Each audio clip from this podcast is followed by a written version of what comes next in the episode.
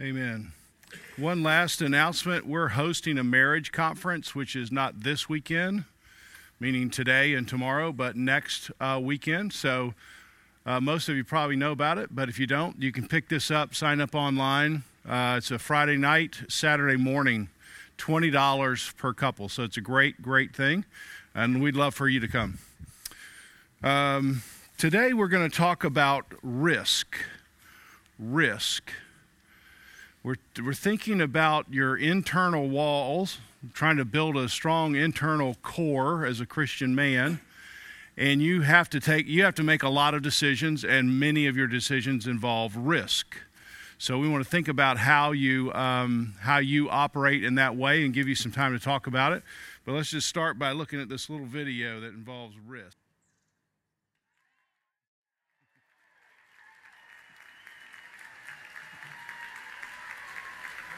Yeah, so don't you wish that was uh, the the golf hole on your course that was six feet wide, and uh, you know it's a it's a financial group, and so they're trying to say, hey, don't don't miss. Watch out for your risk, your investments. You want to put your money in a place where you're going to play it safe, and so of course that's not terrible, but there are times you can't play it safe because you just can't predict what's going to happen. And my question is if you think about like your,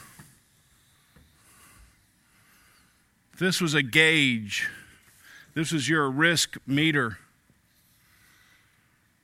And if you sort of had it perfectly down, uh, that you would move forward in, in, a, in a healthy way, involved with your risk. But of course, none of us are actually that healthy, in case you didn't know that. And you, you tend to fall towards one side, which would be on the side of fear. So something, eh, something seems risky, and your first sort of impulse is, oh, let's back up. Let's, let's not do that. It's too risky. Or you're kind of a hard charger and you don't really think before you do something. And uh, we're going to call that foolishness. Now, there's all kinds of degrees, uh, but my qu- first question is just which way do you tend to move? So, if you think about the ready, aim, fire, This is ready, aim, ready, aim. I'm not ready. Right? That's that's the fear person. They net, they they just can't fire. They just ready, aim. I'm not sure what would happen if I don't know. All these things come up and you feel like you need to move forward and you kind of get ready, but somehow you just can't pull the trigger. And of course, if you're all the way over here, this is fire, aim. Who needs to be ready? I mean, that's what that is. You just fire, and then you hope whatever you fired off hits, hits some target that you were shooting for, and you, you never really get ready. So that's just called foolishness. So we want to somehow be in the right balance of this. And so my question is, is how do you have the, the courage to overcome your fear if you're on this side? And then how do you exercise uh, wisdom if you're on the foolishness side? So that's what we're going to look at this morning risk. First question is just which way do you tend to lean? I'm not saying you're all, all the way down here or all the way down here, but you just tend to be more on this side of the equation or, or that side of the equation. So, first of all, I want to look at Psalm 3. Psalm 3. And let me just read the first six verses of this psalm, Psalm of David. And he says this O Lord, how many are my foes? Many are rising against me.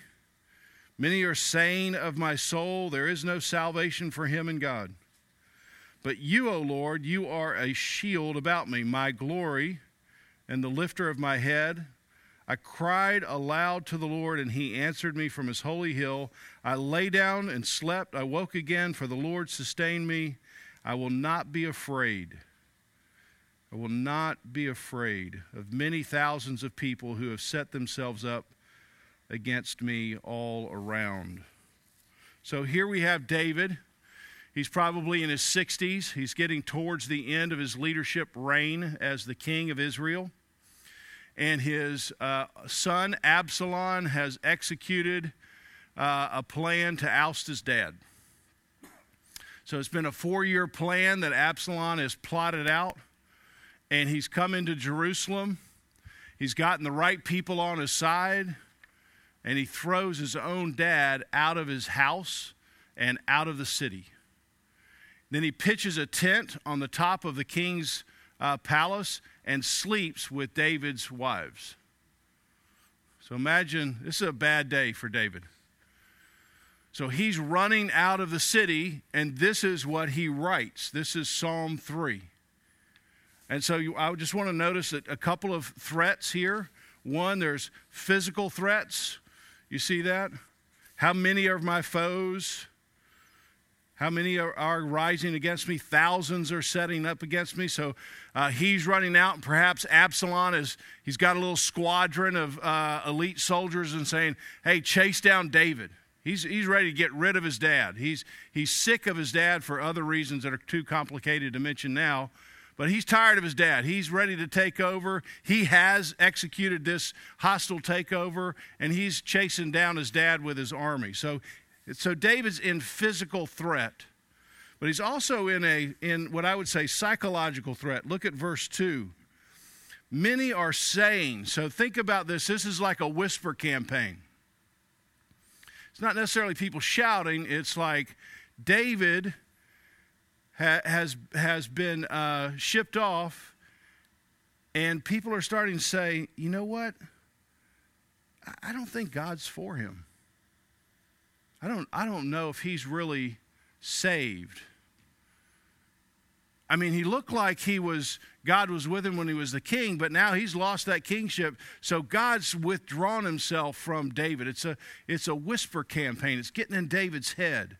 So he's got physical threats and he's got these psychological threats. And so this is really all out warfare. And so the enemy's trying to destroy David. And you could understand why this is a place that you get frozen on the fear side.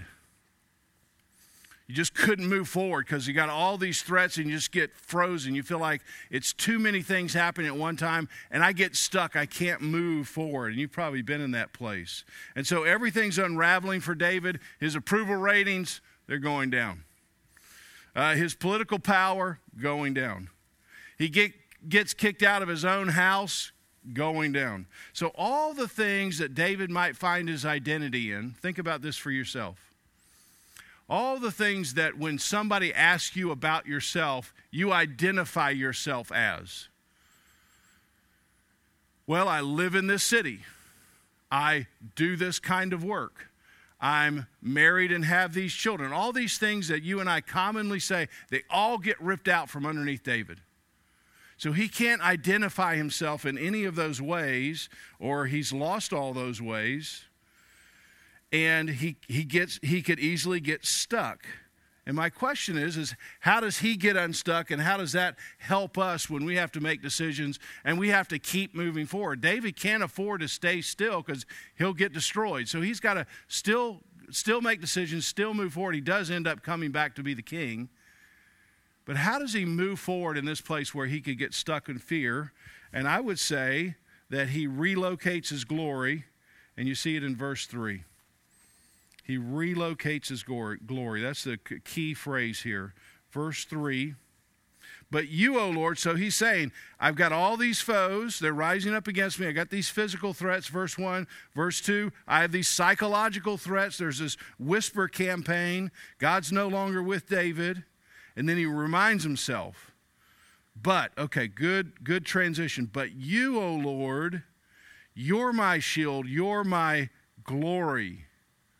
Now, glory in the Hebrew means weight. So, what David is reminding himself is, is I've put all my weight on you. And he's probably had to relocate that glory because he had some of his weight on himself, on his power, on his position, on his family. And he has to realize no, all my weight has to rest on God alone. I can't have my weight on these things because if I have my weight on these things as good as they are, they all can and will one day get ripped out from underneath you. One day, all the things that you identify yourself with will be gone. And the question is, is will you still be able to remain standing? Will, will, where's your weight? So he relocates his glory. He says, God, really all of my weight goes to you. It's not about my personal popularity. It's not about my power. It's not about my net worth. It's not about the city that I live in or the house on the hill. It's not about any of those things. It's not even about my family. And I can lift my head. I can be proud just because you exist. So he's relocating his glory, and he realizes this there's never any risk to his real asset.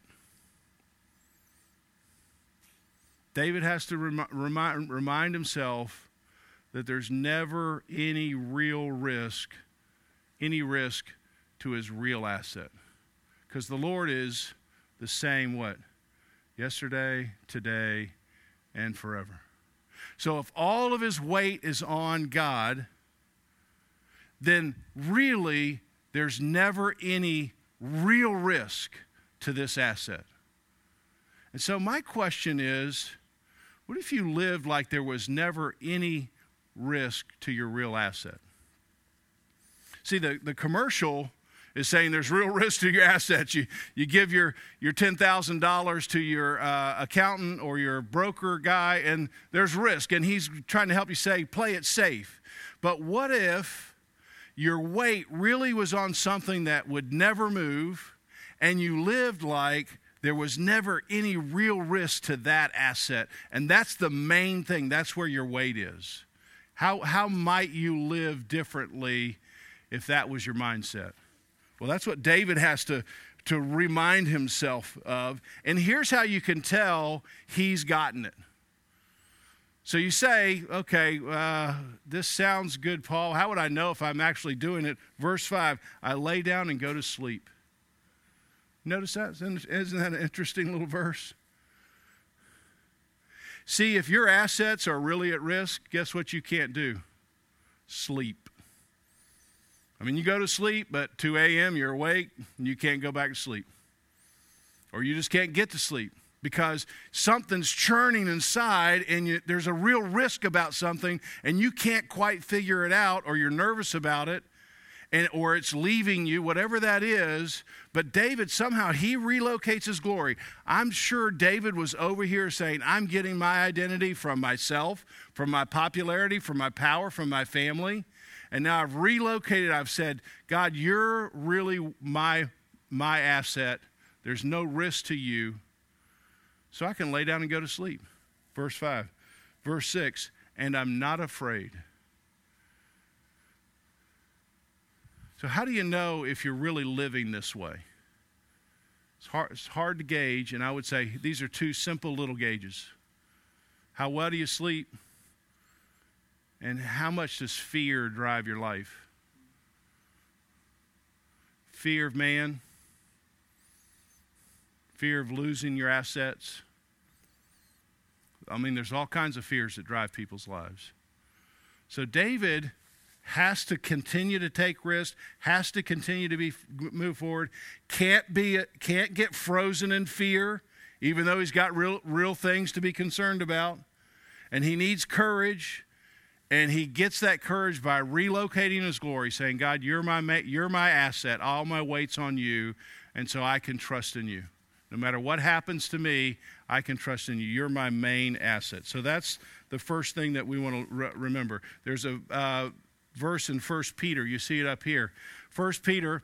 Peter is writing back to the early churches who are all under heavy persecution. And when you're under heavy persecution, you, you, you shrink. Anytime you're in pain, you know this, you shrink. You everything focuses in. You hit your thumb with a hammer, guess what? everything is about your thumb, right? At that moment, all energy towards this one thing. You start shrinking down. And Peter says, I see these churches and they might shrink down because the culture is sort of squashing them. And he, as this great apostle, is trying to encourage them. And he says, Praise be to the God and Father of our Lord Jesus Christ. This is the very first thing he says in his letter. Praise be to God. In other words, Psalm 3, oh Lord, he's, he's trying to inject the Lord into their lives. And then this is what he says In his great mercy, he has given us what? An inheritance that can never perish, spoil, or fade. Because you might lose your house, you might lose your family, and you might lose your life. That's what a lot of the early church people lost by being Christians. I mean, you, you've heard it the last several years, the Christians in Iraq, many of them lost their families, lost their livelihood. And Peter's trying to inject into that group of people you have an inheritance that never spoils, it never goes away. I want you to identify your weight on that thing so when you ha- do have to deal with the difficulties of life, you realize the one your one real asset never is under threat. So again, I want to come back to where where is your weight today? If we had a, a scale up here and you stepped on it and it just identified what you put your weight on would it be, would Paul Phillips come up here? Would Christ Community Church come up on the scale? Would a bank account come up on the scale? Would, I mean, what would come up on your scale? What's, what's that say? And really, what would it be like if you lived like your main treasure can't be threatened? If you really believe that, how much you, how much you live in the world, how might you be willing to take certain risks that you wouldn't take right now. So that's on the fear side. Now, what about the foolishness side? Maybe you're on the side where you're just like you're just firing all the time, and you're hoping you you you get you hit something on the target. And so Jesus wants to help us understand, or the, the Bible wants to help us understand in Jesus in Luke 14 uh, about how to exercise wisdom. And so there's some things that we have to hold in tension. Luke 14 you can turn there. It's a pretty familiar passage. And he's actually talking to his disciples about, uh, or the people that are following, hey, if you want to be a disciple, better count the cost. Remember this? Lots of people following because it's kind of popular at this moment. Of course, it'd be popular to follow somebody who is healing people and bringing people back from the dead. So you want to get in that sort of that wake and he turns around and looks at him and says, Hey, you just want to make sure you want to count the cost. Because it's, it's going to be hard one day, and I want you to make sure you have the end in mind. And so he uses a couple of uh, illustrations. One's a business illustration, a building illustration, one's a military illustration. You remember them? If a man's going to build a tower, what's he got to do? He's got to count the cost. He's got to figure out, hey, can I get to the to the very end of the tower? Because if I don't, I might just lay a foundation or I might get one story, but then I've run out of money, I've run out of resources, and then I look like a fool. I look like the guy over here. I just wasn't wise. I just I just I just fired, but then I didn't really count the cost and the project just kind of sat and then rusted away and and they go, oh, he was a fool. Paul was a fool. He started a project. He didn't really think about the end in mind. And then he gives another illustration about the, the, the guy who's going to go to war. You know, you got 10,000, the other guy's got 20,000. Maybe you can win, but you got, make, make, you got to make sure before you get into battle.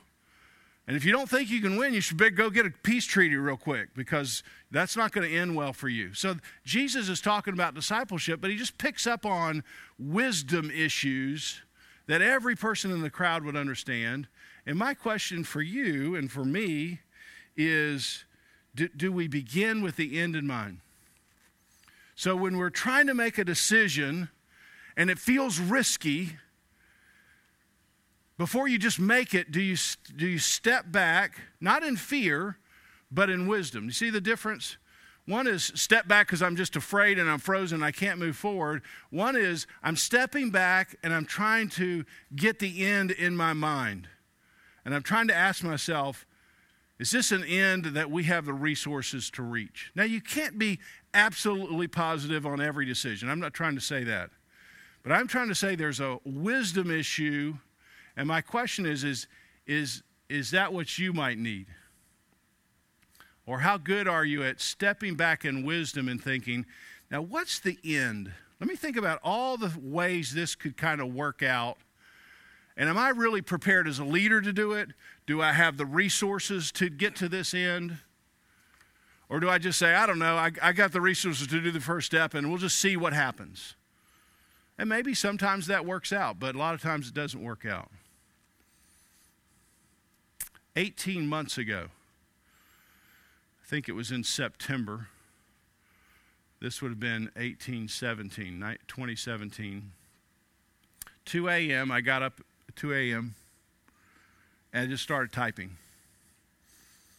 And after about two hours, what came out on that piece of paper was Christ Community Church 2.0. And in that, at the very end of that probably four or five page document was we need to raise $1.2 million. That was what I thought. That was part of getting to the end. And last week, that's what we got. Isn't that great? Incredible. But you got to sit and think what's the end? What's, what are all the things that need to happen? And, and is that possible?